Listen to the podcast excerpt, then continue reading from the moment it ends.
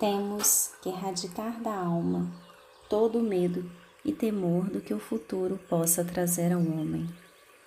Temos que adquirir serenidade em todos os sentimentos e pensamentos a respeito do futuro.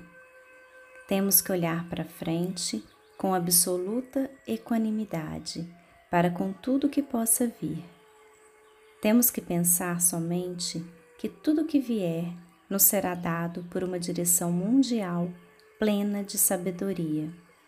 Isso é parte do que temos que aprender nesta era. Viver com pura confiança, sem qualquer segurança na existência.